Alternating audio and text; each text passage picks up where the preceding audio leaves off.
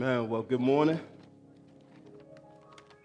Just another reminder, um, in case you hadn't heard the two times that it's already said before, at 5 p.m. today, uh, we will have a members meeting. If you are currently a member, it's important that you come here, especially with, with this last one at the end of the year, because there's uh, two big things that we're going to do tonight. And the very first one is um, we're going to take in new members. And that's always a great time because it's a time just for us as a church to sit down and to hear story after story. And tonight we have about 20 stories of God's grace, of the way that God had saved folks and how they're going to be brought into our church. And so it's a great time for us as a church to embrace the responsibility that we all have to care for those that um, come in. That's one. And two, um, we're going to vote on our budget tonight. So, our uh, budget for next year, right? One of the most important resources that we as a church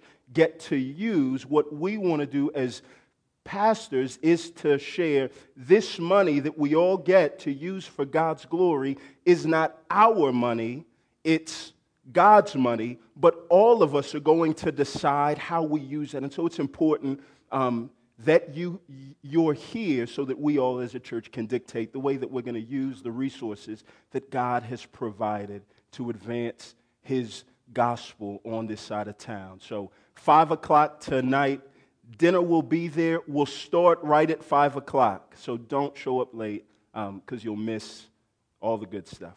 And I'll make sure that you don't get any food and you have to sit there hungry. So, 5 o'clock, we'll do our best to be done uh, in an hour and a half. So come, it's not going to be a lot of time. Let's pray and we'll dive right into God's word. Father, um, we come to you right now and we've expressed our great gratitude for you, Father. But even if we spent years in unending song and praise, it would fall terribly short of conveying to you how grateful we are for the things that you've done and the way that you've served us and the immense amount of suffering that you went through to ensure that we would be brought close to you. And so, Father, right now, as we hear your word, I pray that we would be reminded that this too is a form of worship, hearing from the God that created it all. So help us to hear from you, help us to apply your word. And I pray that it would change us, Father. I pray that you would pick um, or you would just prick, Lord, at the very heart of who we think that we are, and your word would work to change our identity. It's in Jesus' name we pray. Amen. Well, it's December and it's Christmas time. It's the end of the year. It's that one time of the year well, where, although we're supposed to reflect about the good things that God has done for us and how He came into the world to serve us, we're justified in our selfishness, right? Christmas is kind of that time of the year, and we learned it from when we were little kids um, that it's okay for you to constantly think about this one question. And the question's this What do you want? Spouses, friends, loved ones, parents constantly ask you that. What do you want? The topic of conversation in lots of convos that we have or what do you want this Christmas? And as the, the, the more that we think about those things, what we tend to find out is what we want usually um, falls into one or two categories, or why we want the things that we want. And I think this we tend to want the things that we want, one, because it'll make life easier, or two, it'll make life more enjoyable. Think about your list right now of the things that you want, or the things you'd hope that your spouse or your parents will get you. And um, I bet that it falls into one of those two things. The things that I want, I want them because if I get them, life will be easier than it is right now, or life will be more enjoyable than it is. And that really just helps to uh, il- illustrate the goal that many of us live for. And I feel like that we tend to live our lives primarily for the avoidance of pain or inconvenience. Nobody comes to this time at the end of the year and when asked, What do you want? they say, Well, let me think about what you could give me that would make my life harder to uh, deal with. We don't think that way. We think, What can I get that makes my life easier? I don't want to keep running into these hard times. I want to live my life to be freed of all of the things that make life so hard. And so, what I found Christmas time is a very revealing time because I think that our desires at Christmas really serve as the best illustrator, um, or uh, they tend to be an extension of our prayers. Right? That many of us treat that question, what do you want, um, in, uh, in the same way that we treat prayer, right? That we come to God, and if God were to come to you right now, when God, the all powerful God that created the world, would come to you and said, right now, What do you want? Anything, what would you ask for? Would it differ from your Christmas list?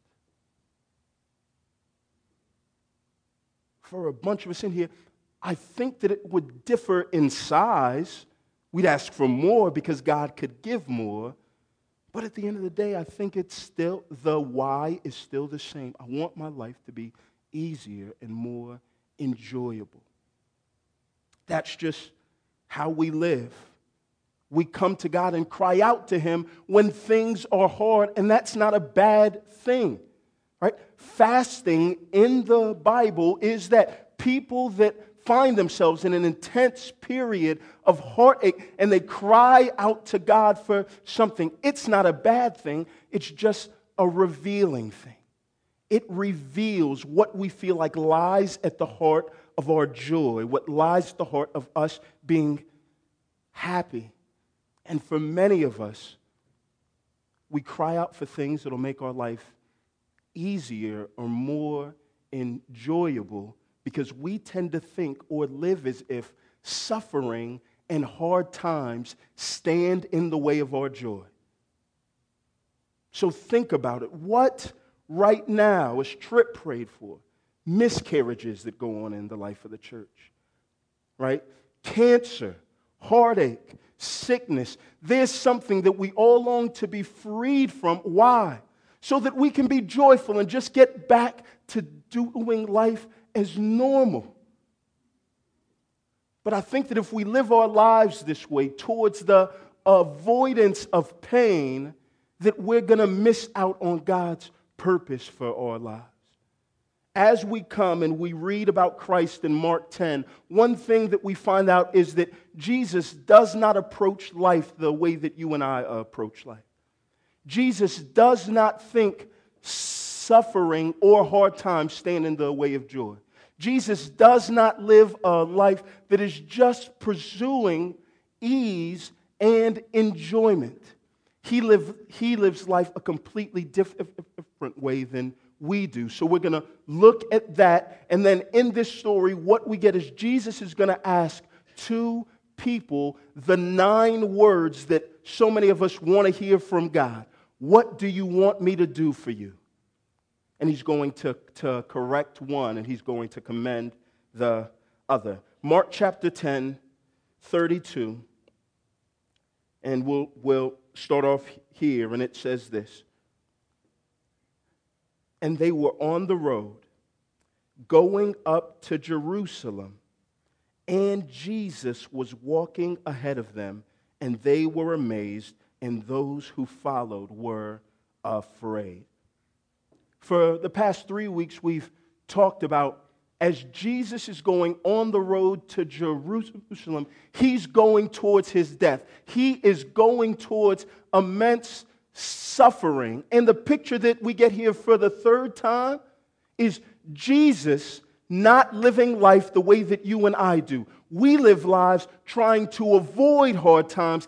Jesus here is not just pursuing hard times, but he's the line leader. There's a picture of him walking ahead of a group of folks that aren't going to endure the same hard times as he is. He's not reluctantly going to the cross. He's eagerly and swiftly moving towards what he knows will be an incredibly hard time. And we have to ask ourselves, how? How does he do it? How can he do it? You and I don't do that. How? And here's how. When you focus on the end goal, it gives you the strength to endure a painful path. When you focus on the end goal, it gives you the strength to endure a painful path. Look here in verse 32 at the end, it says this And they were amazed, and those who followed were afraid. And taking the twelve again, he began to tell them what was to happen to him, saying, See, we are going up to Jerusalem, and the Son of Man will be delivered over to the chief priests and to the scribes, and they will condemn him to death and deliver him over to the Gentiles. And they will mock him and spit on him and flog him and kill him. And after three days, he will rise. Look, Jesus going to the cross, it didn't catch him off guard. Not only is he saying that he's preparing to go and to die for their sins, but he's recounting all of the details. Look, I'm going to go here and they're going to mock me and they're going to spit on me. I am literally going to feel the disgust that people have with me. And they're going to flog me. They're not just going to kill me quick, they're going to brutally murder me. Jesus had all of the details. None of it caught God off guard. But here's the thing that takes place that is true in all three times that he talks about his death. You're never going to find Jesus talking about his death without talking about his resurrection because he always has the end in mind. Death is not going to be the end of his story, although it seems like it's the end of all of our stories. That's why I love that song that we sing, Blessed Assurance. And the guys um, clowned me the, the, the, uh, the fourth week in a row that we sang it as a church. And they said, John, one thing that we can count on is when we sing that song, we know that you're going to cry.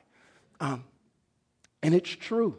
Every time that we sung it, I can't help but to cry when I think of the fact that death couldn't hold our Savior.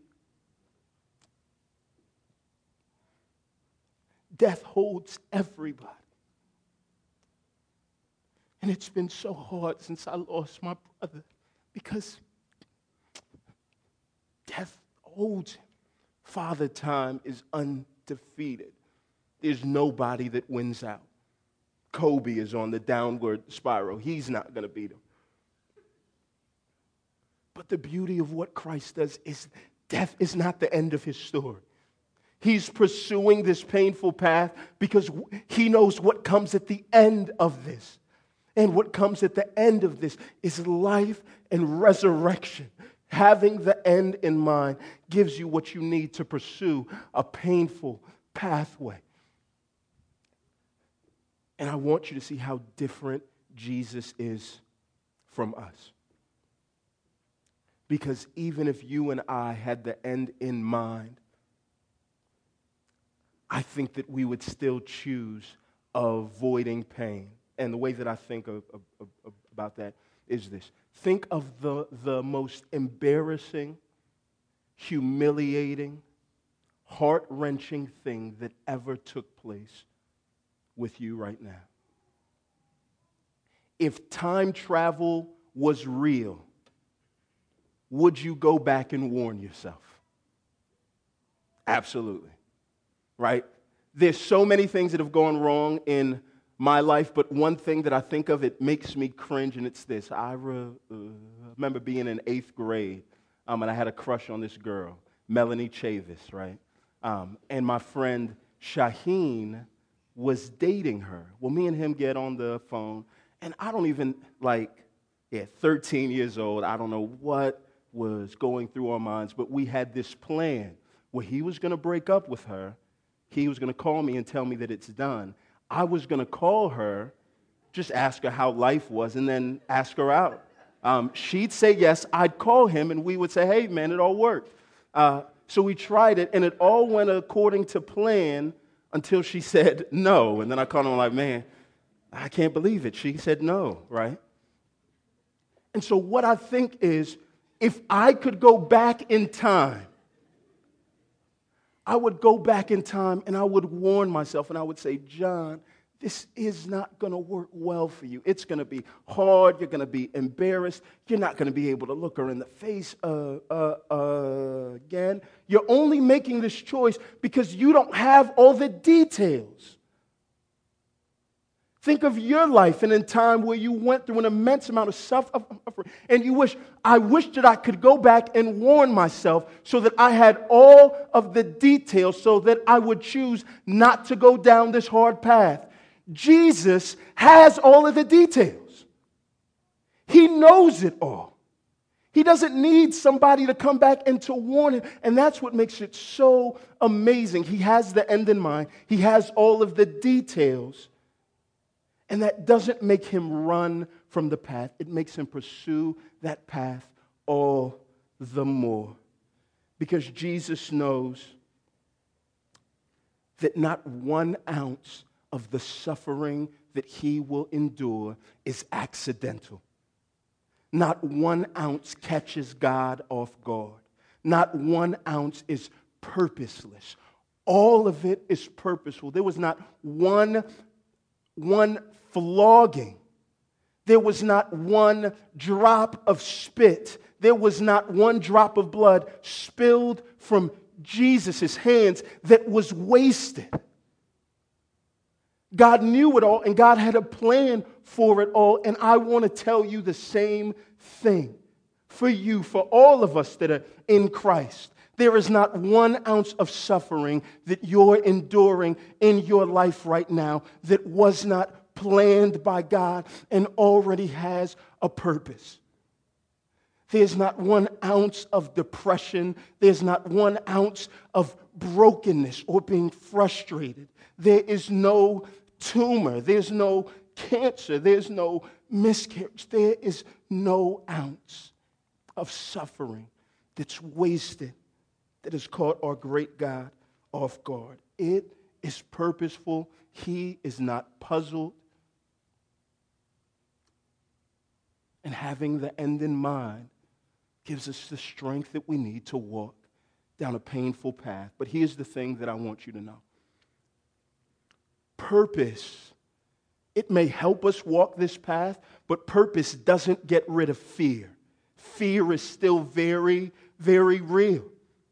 It's very, very scary to think, well, I know God has my good in mind, but things don't seem like that they'll work. This seems like it's going to be the one thing that does me in. And here's the beauty of what we see here in this text Jesus is walking, and the disciples are scared, but they are still following him. And we serve a God and a Savior that knows that he has very fearful followers, but Jesus welcomes fearful followers.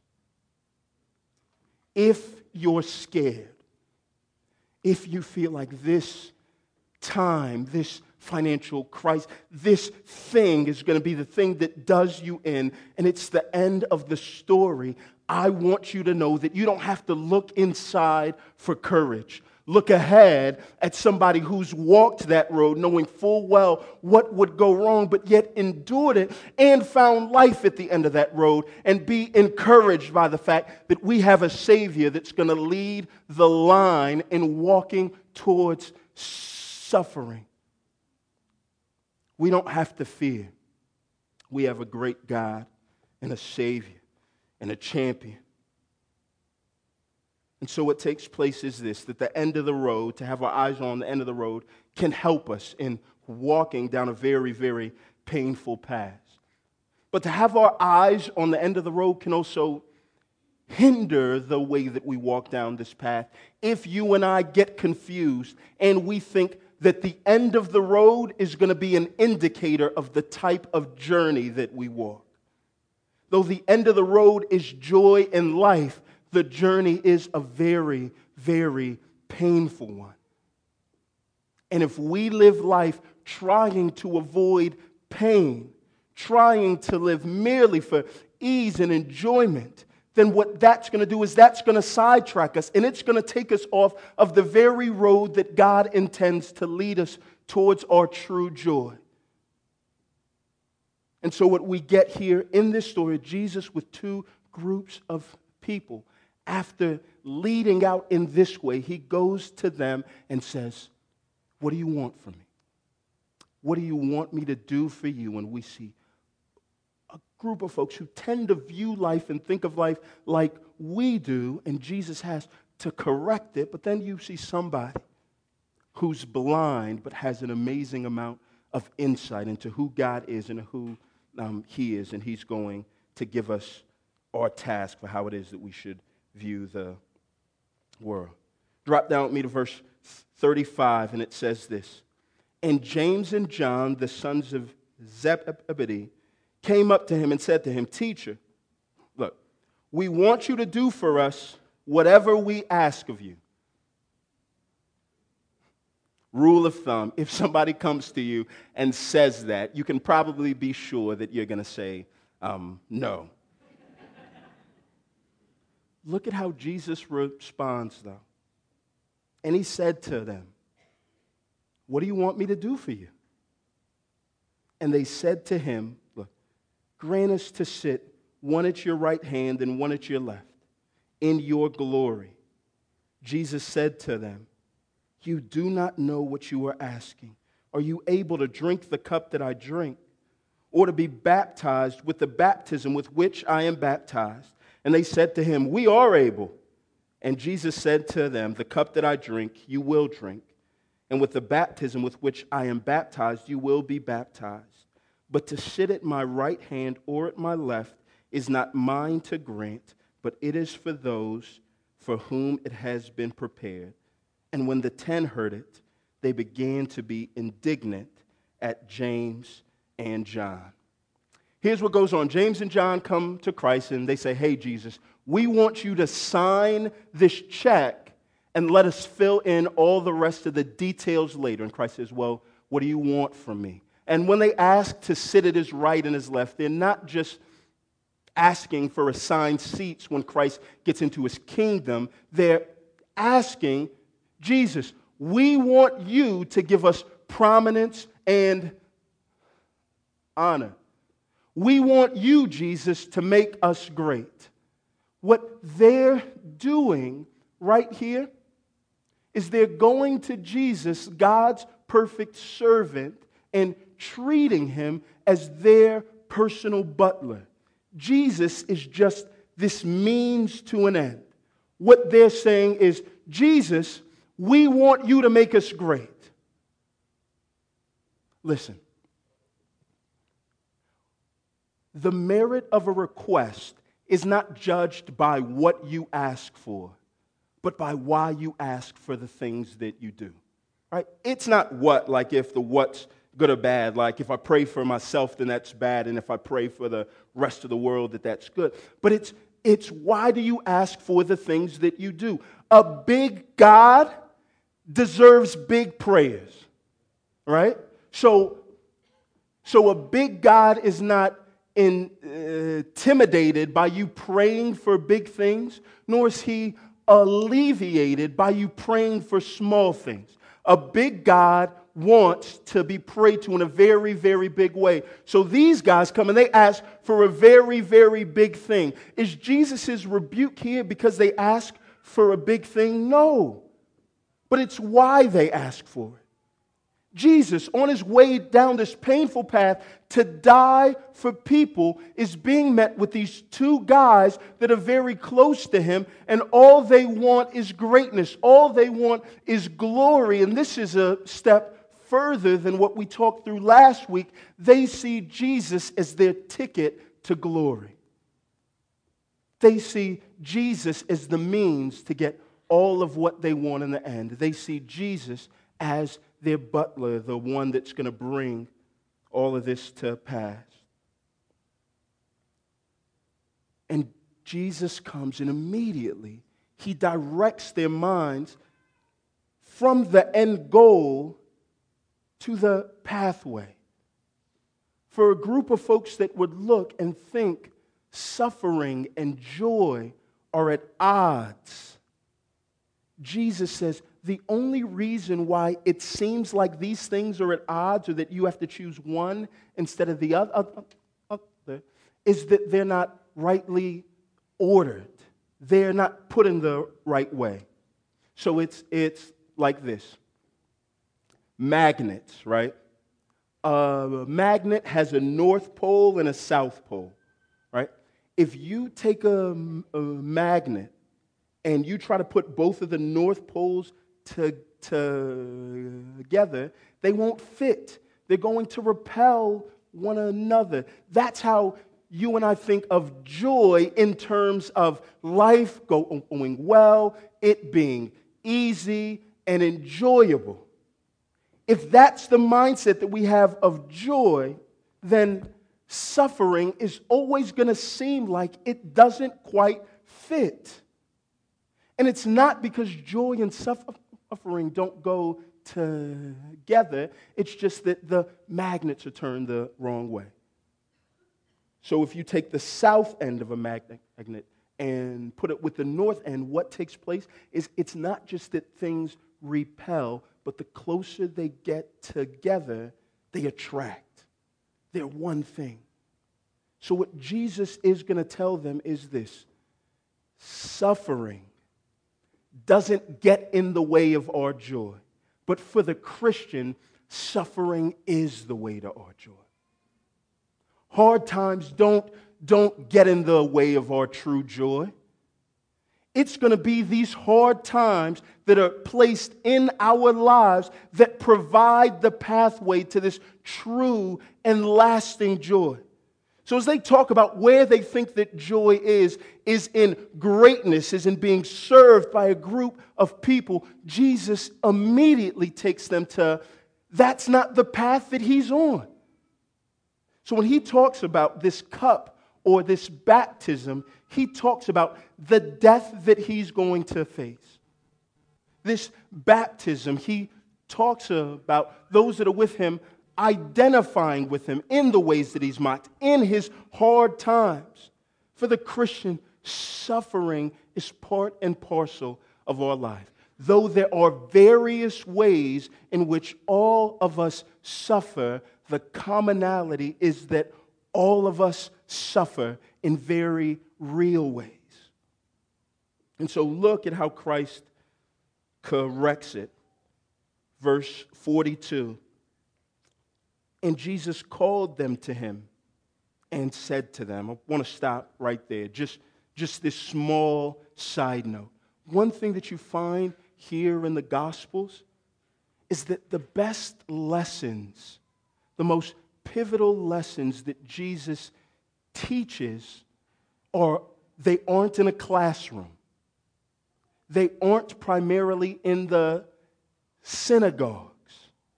They're in the context of real life.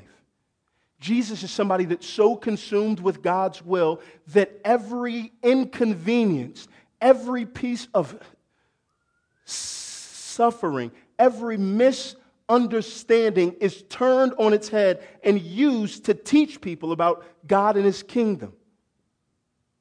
This is why we advocate so much for life on life, being involved in folks' lives. There are certain truths from God's word that you're going to get here. There's certain truths from God's word that you're going to get on Wednesday when you come here into the church. But there's certain things from God's words that are highlighted not in a building like this, but in the context of real life as it comes up, as you and your spouse are at home fighting, and somebody comes and knocks on your front door unexpected and says, What are y'all doing? And you have to lie or say, Man, we just got into a beef. And then somebody that's consumed with the Word of God and God's will can sit down, and the best pieces of instruction can come in those times. People that are consumed with God's word constantly find a way to turn every conversation of, about God. people that are consumed with themselves, right, constantly find a way to turn every conversation back on themselves, right? I read this article a few years ago of what they called a conversational narcissist.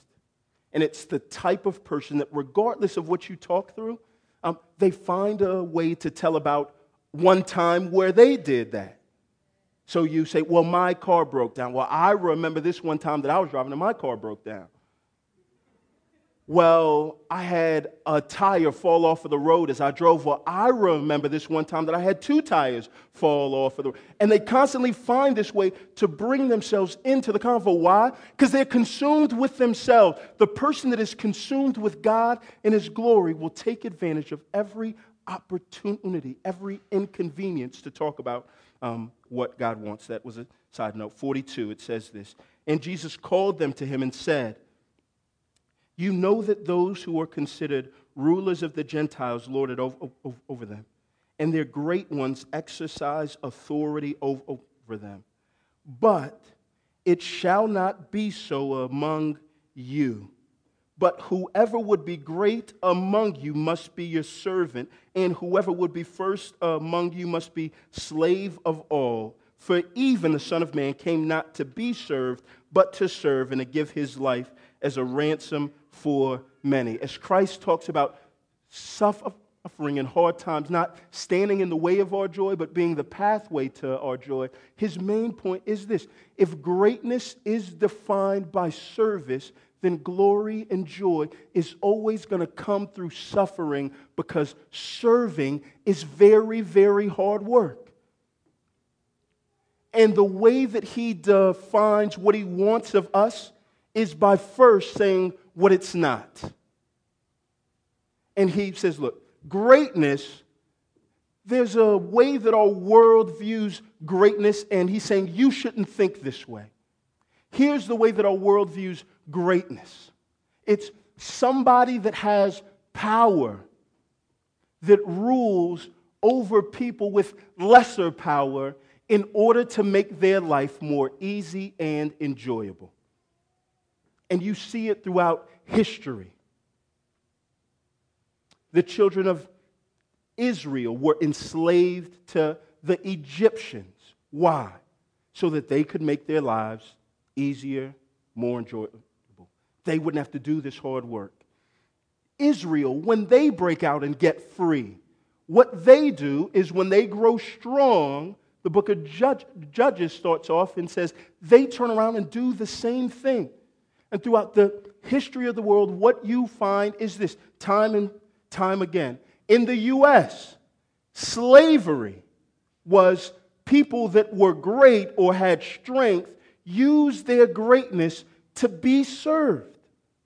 The railroads being built by the Chinese here, same thing. Sex slaves, sweatshops, on and on and on, what we see is that the way that this world works, the way that our world goes, the way that you and I work, is that we're self centered. So when we get power, power is used to make life for us more easy and enjoyable. It's been said if you step over people to get power, you'll step on them once you have power to keep that power. And at the heart of it, it's living life as if me being free from pain and inconvenience is the most important thing. And Christ says, This is the way that the world does it, but not so with you. Christianity is completely different. Verse 43 But it shall not be so with you, but Whoever would be great among you must be your servant, and whoever would be first must be slave of all. When the world thinks of greatness, they think in terms of ruling. What Jesus is saying is that Christianity, it's not about being a master at all. It's all about serving. It's all about not just the way that we get greatness, but how we use our greatness and our power. It's to be used to serve. And then what he does is he gives the example of him For the Son of Man didn't come to be served, but to serve and to give his life, listen, as a ransom for many. Ransom is probably the most important word in this whole book, if not your whole Bible. Jesus is trying to make this point to help people see not just how they should live, but he's trying to reveal what it is that God is like. And the point that he's trying to make is this that if God were like you and I, there would be no salvation. If God thought of greatness, if God thought of power, if God thought of his existence the way that you and I think of ours, there would be no salvation. Because salvation for us only comes at the end of this long road of suffering. And the reason why I say that is because you and I are not God. And what takes place with people that require so much of us? What do we do with people that show how inconsistent they are? What do we do with friendships and people that are emotionally draining? What do we do with the inconveniences that we feel in life from people that we love? We do all that we can to remove ourselves from them. I just can't deal with it anymore. And we keep them at bay. If God, the God that created the world, the God that created us, treated us the way that we treat one another, what would take place is there would never be salvation because the thought of him paying a ransom would be absurd. Do you know why? Because the easiest and the most convenient thing for God was not to save people. The easiest and most convenient thing for God would have been to send all of us that had failed him to hell. If God saw suffering and joy as opposites, then for the sake of his joy, he never would have suffered.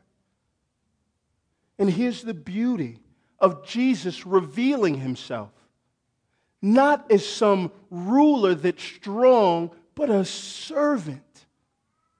Is this, is he gives us this picture of God that all of us want. This ransom is not him negotiating with the devil the price that he's going to give if he would free us. It's not as if we've been kidnapped by Satan and now there's this ransom that he has to pay. It's this what our sin did, all of our sins earn us this, this debt to God. All the sins that we do, the lying, the cheating, the, the, the outbursts of anger, the fits of rage, all of these things, what they do is they earn us this debt. All, all these things are crimes uh, against God. And they have to be paid by somebody. The Washington Post did this story on um, a presidential candidate this past week. Um, and they asked him about his faith in hell. And one thing that, that, that, that he said was, I don't think that there is a, a real thing as hell. Because what he said is, it seems like it, it, it would be unjust for a God to send folks to hell for an eternity for being bad for 80 years. So, from his standpoint, it just didn't match up. So, he's like, a lifetime of being bad what's fair is to give them that same lifetime of being punished and then let, let, uh, let them off of the hook. Listen, that's not the way that the Bible talks about sin. That's not the way that the Bible talks about justice. That's not the way that our world thinks of sin and justice. sin and offense has nothing to do with how long it took you to do it, but it has the world to do with who you do it against. It could take you a fraction of a section, or it could take you a fraction of a second to punch somebody. Your judgment is not going to be based on how long it took you to punch them. Your judgment will be based on who it was that you punched. If you punch me and you punch the President of the United States, though it may be the same act, you're going to get a worse punishment because of the dignity of the person that you punched. And the same is true with God. If, if you sin against me, that's one thing. But if you sin against an infinite God, there is a punishment and a debt that you can't pay. All of us, because of our sins, have been enslaved. All of us, because of our sins, owe this debt to God. And the thing about somebody that needs a ransom paid is that they can't pay it for themselves. So, the only way that we could experience freedom and salvation is if somebody else that was infinite paid the infinite wrath of God and survived and was able to make that payment in full. Jesus says this is the reason why he came into the world to provide a ransom. The beauty of this is for all the sins that we've done, our debt is completely paid. And here's how suffering and joy go together. His suffering paved the way for our joy. Suffering doesn't stand in the way of joy, it's the pathway to it. His suffering made the pathway for our joy. And it's not just to free us from suffering. George MacDonald says it like this The Son of Man didn't endure suffering so that men might not suffer, but that their suffering might be like his purposeful, directed, focused, with its aim at joy, not bogged down by the hard times. God leaves these hard things in our life in order that we may find a true and a lasting joy, in order that we would depend on God and find that He's faithful to do all of the things that He said that He would. So the question is if suffering is meant to lead us towards joy, then should we just pray for, for hard times? Is that what God calls us to do? And I don't think that it is because at the end of this story, we find this story of somebody praying for healing. Drop down with me to verse 46, and it says this And they came to Jericho. And as he was leaving Jericho with his disciples and a great crowd, Bartimaeus, a blind beggar, the son of Timaeus, was sitting by the roadside. And when he heard that it was Jesus of Nazareth, he began to cry out and to say, Jesus, son of David, have mercy on me. And many rebuked him, telling him to be silent. But he cried out all the more, Son of David, have mercy on me. And Jesus stopped and said, Call him. And they called the blind man, saying to him, Take heart, get up, he is calling you. And throwing off his cloak, he sprang up, he sprang up and came to Jesus. And Jesus said to him these same words What do you want me to do for you?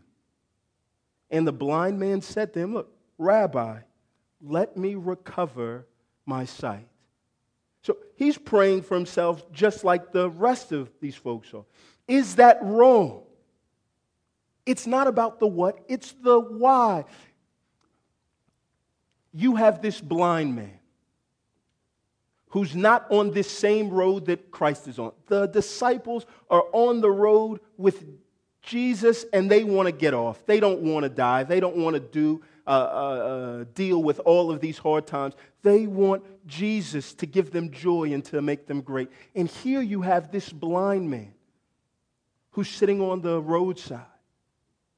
And he calls Jesus the Son of David, the title that's used for the Messiah. Nobody else in this book gets it, but this blind man who can't see has more insight than the rest of the folks that have been with him. And he's asking for his sight, but notice, he starts off and he says this Jesus, have mercy on me. Have mercy on me. He views being made whole by Jesus not as a mandate, not as an obligation, but as an act of mercy. And that's different. If you view your health or being made whole as something that Christ owes you, then you're going to live for an avoidance of pain. You're going to live for ease and enjoyment. But if you view being made whole as an act of mercy from God, then you know how you're going to live? You'll live like this blind man did. And it comes on and he says this And the blind man said to him, Rabbi, let me recover my sight. And Jesus said to him, Go your way. Your faith has made you whole. He, he gives him freedom. This man that's been led by a group of folks his own his whole life can now see and go any place that he wants. And, and it ends off and it says this, and immediately he received his sight and followed him on the way. This is what discipleship and Christianity really look like. It looks like praying to, to God to be made whole. We don't want to not pray. We serve a big God that can do big things, and He expects us to pray and to cry out to Him for mercy. And you know as well as I do that if you're facing hard times in your life right now, facing things that are hard, that one of the only things that we can do is to cry out for mercy. God, I just want to be made whole. I just want to be normal. Right? Folks that are well tend to view their health and, and their wellness in terms of life should be this way.